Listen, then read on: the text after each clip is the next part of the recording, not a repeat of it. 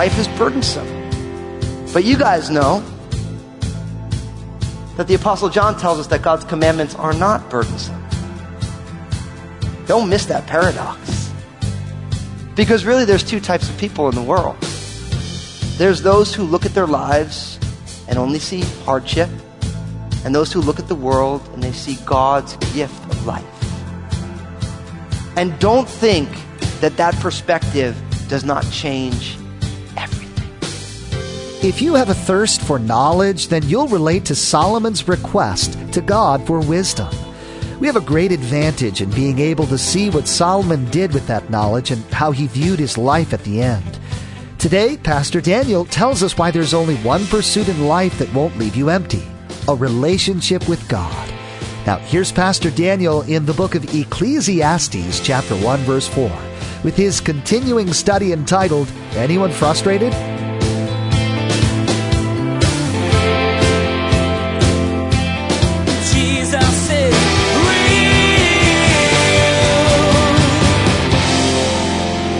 You'll have an opportunity by the end of this service to, to make that decision. Say, hey, okay, I'm in. I don't want to be on the hamster wheel of uselessness, vanity, absurdity, meaninglessness. Now, for the rest of this chapter, we see three areas of frustration. Three areas of frustration. Let me show them to you. First, in verse 4, look at what it says. One generation passes away and another generation comes, but the earth abides forever. The sun also rises and the sun goes down and hastens to the place where it arose. Verse 6, the wind goes toward the south and it turns around to the north. The wind whirls about continually and comes again on its circuit. All the rivers run into the sea, yet the sea is not full. To the place from which the rivers come, there they return again. All things are full of labor. Man cannot express it. The eye is not satisfied with seeing, nor the ear filled with hearing. So verses 4 to 8, we find that nature is frustrating. Nature's frustrating. Why? Remember I told you that this preacher, be it Solomon or whoever, is, he's an empiricist. He's a scientist. He's using observation of the world. And what he says is that life continues to go on in a cycle. First, it's one generation. One generation comes, passes away, and then another generation comes. There was a generation before us, and until the Lord comes back, there's going to be generations after us. And we have a certain amount of time here, but that cycle keeps going. It's funny, I was talking to my father about his experience when he retired from his job. My father had worked as a, in the IT department of a large company for a long time. And I remember he was, he was ready to retire. And so he retired. It was that time. And I remember he just thought to himself, man, I wonder what they're going to do without me. And so he retired on a, on a Wednesday and he needed to pick up some things in his office. So he went back to his office two days after he retired. You know what he found? There was a new name on the door. Someone had moved into his office and all of his stuff was in storage. Two days. And my father said, at that moment, I realized they moved on. I'm not needed. There's a new guy, new gal in that office. They had to go find my leftover stuff. Life goes on without me. That's the frustration that Solomon's getting. He's like, look, when your life is past, there's going to be another generation that's going to come. They're going to pick up right where you left off. Isn't that frustrating when you build your identity on that I am that important? See, Solomon is getting at the reality that there's a, that we're all specks of sand in the world. After your time is done, there's going to be another person who's going to step right on in, do what you were doing. But when our whole identity is built on the fact that we are of infinite importance, and I'm not, I'm not saying that you're not, but Solomon's saying, look, one generation comes and passes away, another generation shows up, another generation gets at it. That's frustrating. Not only that, even though we are impermanent because one pass away and another comes, nature isn't. The sun rises and the sun goes down. It hastens to the place where it comes every single day. Sun comes up, goes down. The wind comes and goes.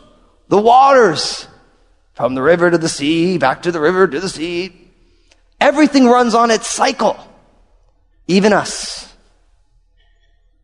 Nature's frustrating that way. When you watch it, you realize that, hey, I can't find my meaning from this. I'm impermanent, but these things still go. It makes you think of Romans chapter 8 verses 20 and 21. Listen to the apostle Paul. He says, for the creation was subjected to futility. Not willingly, but because of him who subjected it in hope. Because the creation itself will also be delivered from the bondage of corruption into the glorious liberty of the children of God.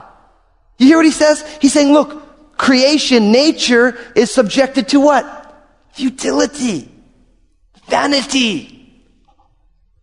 Why? Because it's broken. But notice the apostle Paul, with the revelation that we, that he had of Jesus Christ by the Holy Spirit, he says, listen, but it's groaning and laboring until the birthing of the new kingdom.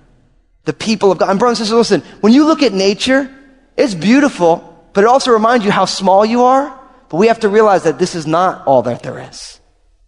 We have to temper the frustration and pessimism of our humanity with the reality that there is more to life than this go around.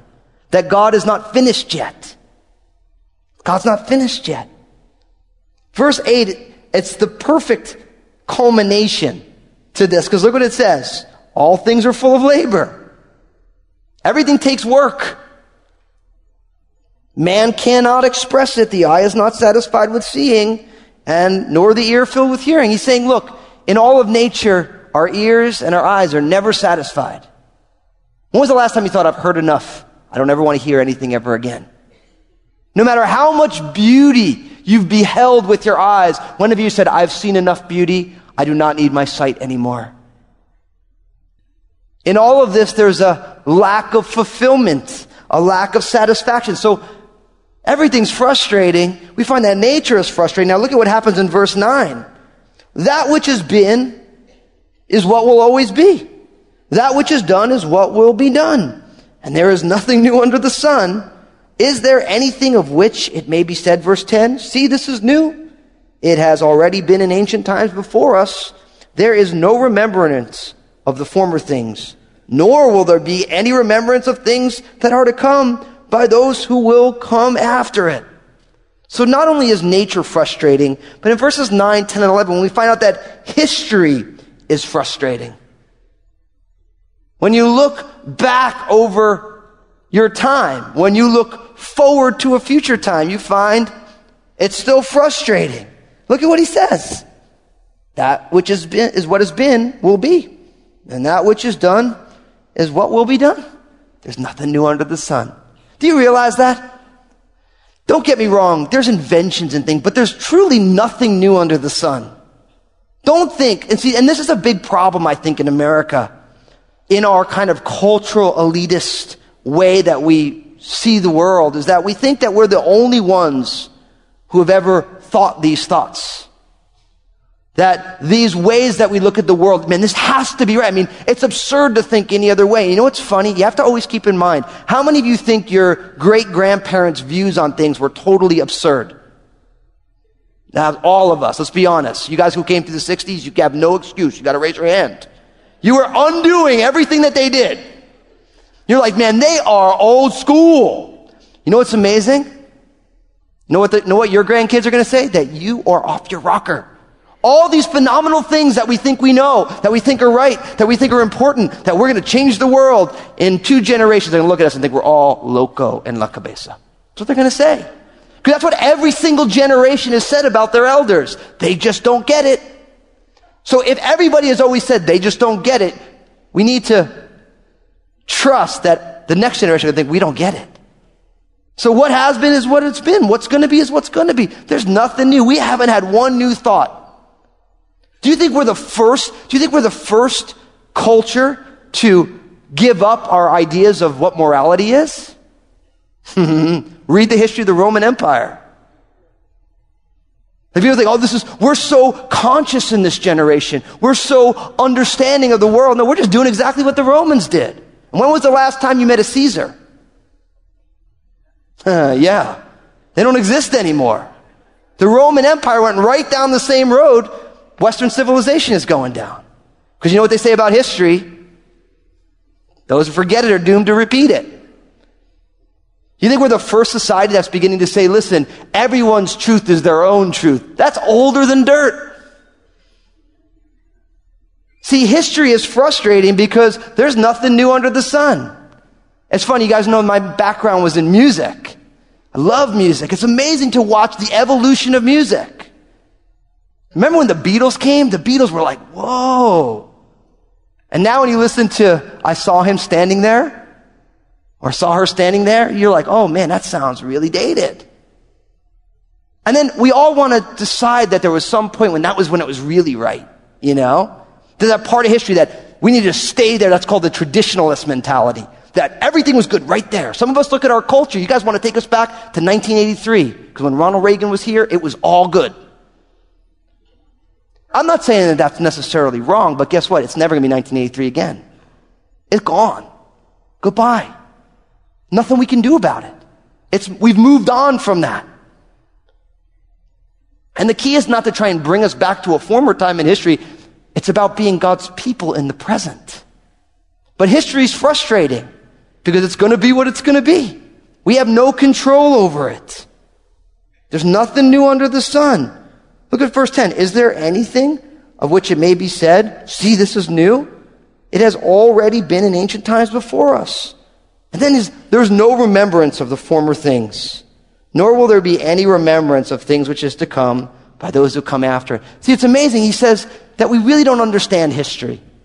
How many of you were in World War II? Still have some World War II vets here? God bless you guys and gals. My grandfather turned 90 today, World War II vet. I realize when I talk to him, I don't have a clue what happened in World War II. I get it filtered through books and perspectives for different reasons. Have no clue what it was like. How many of you were involved in Vietnam conflict in different ways? Some of you, God bless you. I realize I don't have a clue about Vietnam. I mean, I, I read it in books and stuff. I wasn't there. I don't have a clue what really happened. I get it filtered through all these different filters. And that's what he's saying. He's like, the problem with history, the problem with history is that it leaves you hanging. You don't, history doesn't give you what you want it to, which is a firm, stable foundation. History leaves you hanging. So not only, not only is nature frustrating and history frustrating, but look at how this chapter comes to a close. Verse 12. I, the preacher, was king over Israel in Jerusalem, and I set my heart to seek and search out by wisdom concerning all that is done under heaven. This burdensome task God has given to the sons of man by which they may be exercised. I have seen all the works that are done under the sun, and indeed, all is vanity and grasping at the wind. What is crooked cannot be made straight. What is lacking cannot be numbered. Verse 16, I communed with my heart, saying, Look, I have attained greatness and have gained more wisdom than all who were before me in Jerusalem. My heart has understood great wisdom and knowledge, and I set my heart to know wisdom and to know madness and folly. I perceived that this also is grasping for the wind, for in much wisdom is much grief, and he who increases knowledge increases sorrow. So not only is nature frustrating and history frustrating, but now we find that wisdom is also frustrating. Wisdom is frustrating. This whole passage is about all the information, all the wisdom, all the knowledge. It still leaves us frustrated with the human condition. Notice what he says in verse 13. I set my heart to seek and to search out by wisdom concerning all that is done under heaven. This burdensome task God has given the sons of men. You notice that? Verse 13 is the first mention of God in the entire book. Right there. We made it 13 verses without God being the center. But notice, this does set up the whole thing. He's setting his heart. He's saying, look, I want to understand what the meaning of life is. What's the most important thing? And he says, I looked and I observed all that is done under heaven, this burdensome task that God has given the sons of men. You notice he calls it a burdensome task? He's saying, in the natural, with natural eyes, looking at the world, this is burdensome. He's thinking about Genesis chapter 3, when God cursed Adam and said, By the sweat of your brow, you're going to work the, the ground. See, in the natural, we look at life and we say, Man, this is hard. It's burdensome. God has given us a challenging experience. Now, it's interesting, if you notice, Solomon is not arguing for the existence of God. It is a completely human look at the world. Life is burdensome. But you guys know that the Apostle John tells us that God's commandments are not burdensome. Don't miss that paradox. Because really, there's two types of people in the world. There's those who look at their lives and only see hardship, and those who look at the world and they see God's gift of life. And don't think that that perspective does not change everything. But know what's interesting? Let's assume that many of us here today, you've put your faith and trust in Jesus, but yet you still find yourself feeling a lot like Solomon. You believe, but you're like, man, this life is a bummer. It's frustrating. It's all messed up. Why can't it be better? Why can't it be more beautiful? What is going on? And I believe that for those of you who are here who are already Christians, when you realize that you already have everything you need, you need to ask God to give you the faith to view your world in conjunction with who Jesus is. Now, others of us in here, you have not put your faith and trust in Jesus. You, you don't believe and you don't want to believe. And I'm here to tell you, then be as frustrated as it really is. If you're going to be honestly not trusting in the God who created and sustained everything, then I would tell you you're not even nearly frustrated enough. You should be more pessimistic than you are. Because if you will not believe in God, then everything, you're going to travel with us through this book, you're going to find that everything is exceedingly more frustrating than you realize. That you are not even giving credit to your own worldview by not being nihilistic and pessimistic like Nietzsche, who went mad at the futility of his experience.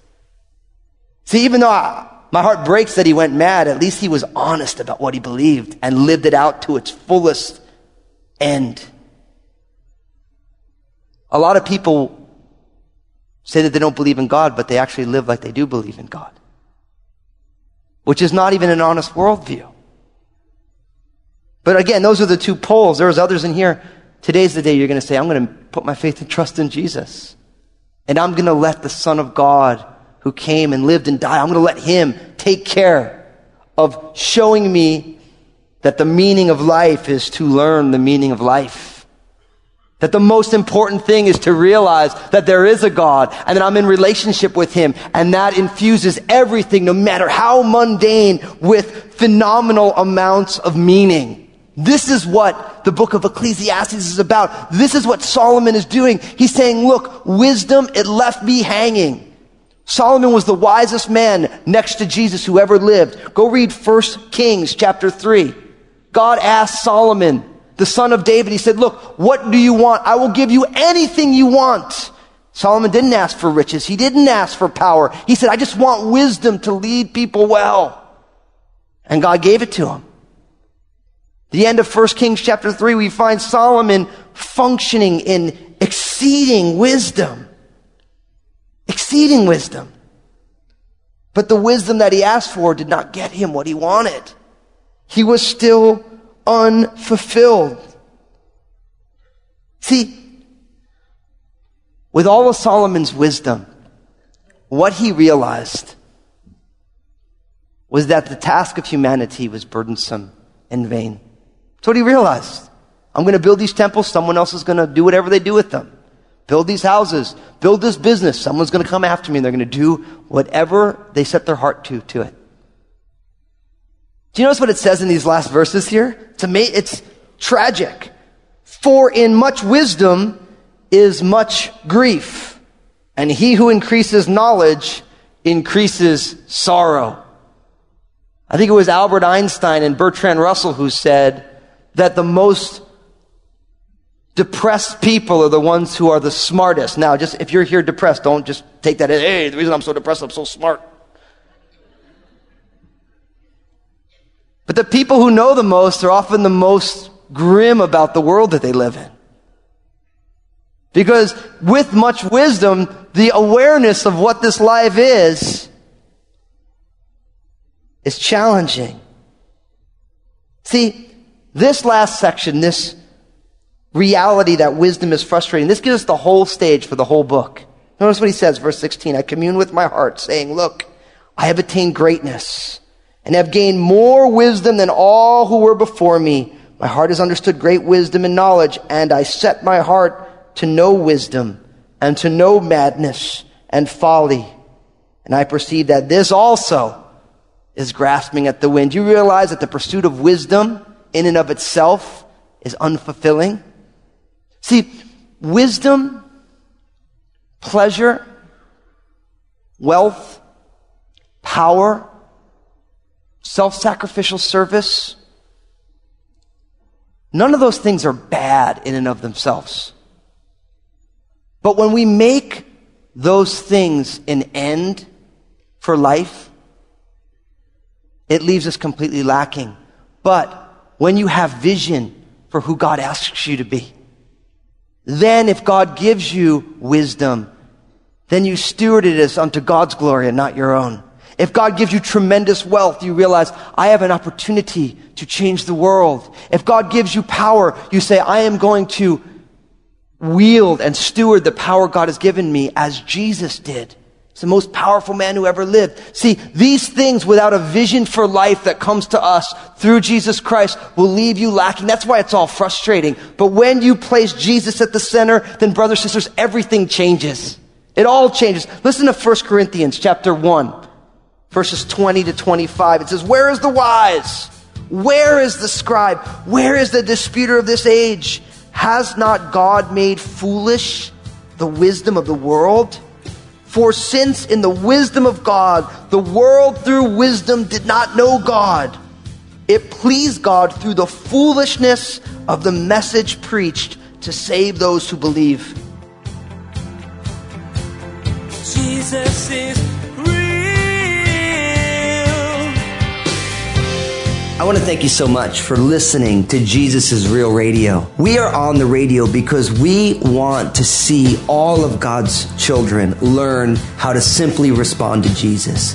Jesus is at street level. He is where the rubber meets the road in your world in my world, right where we are and where everybody is. And it is our hope to see Jesus Real Radio reach every single living soul who is alive on the earth in this generation. God's heart is that not any should perish, but that all would come to repentance. And we realize the radio is an amazing opportunity to reach some of the more than six or seven billion people on the earth. So listen. We're on the radio because people have given so that we can be. Now listen, God is generous and God invites us to be generous in the entirety of our lives. You should be plugged into a local church and you should be faithfully giving to that local church. We thank God for the local congregation scattered all over the world. But if you're one of those people who want to step into giving over and above what you would to your local congregation, and if you're being blessed by the Jesus is Real radio ministry, we would invite you to come and partner with us. Literally, we want to see the message of the good news of the finished work of Jesus not only reach everybody here in America, but everybody across Europe, in the 1040 window, across Southeast Asia, all the way, all the way to the Far East for us. We want everyone here, and it's going to take people like you and like me to step on into that. So seek the Lord and simply respond to Jesus, and we're going to trust Him to do all that He wants to do with Jesus' Real Radio. God bless you.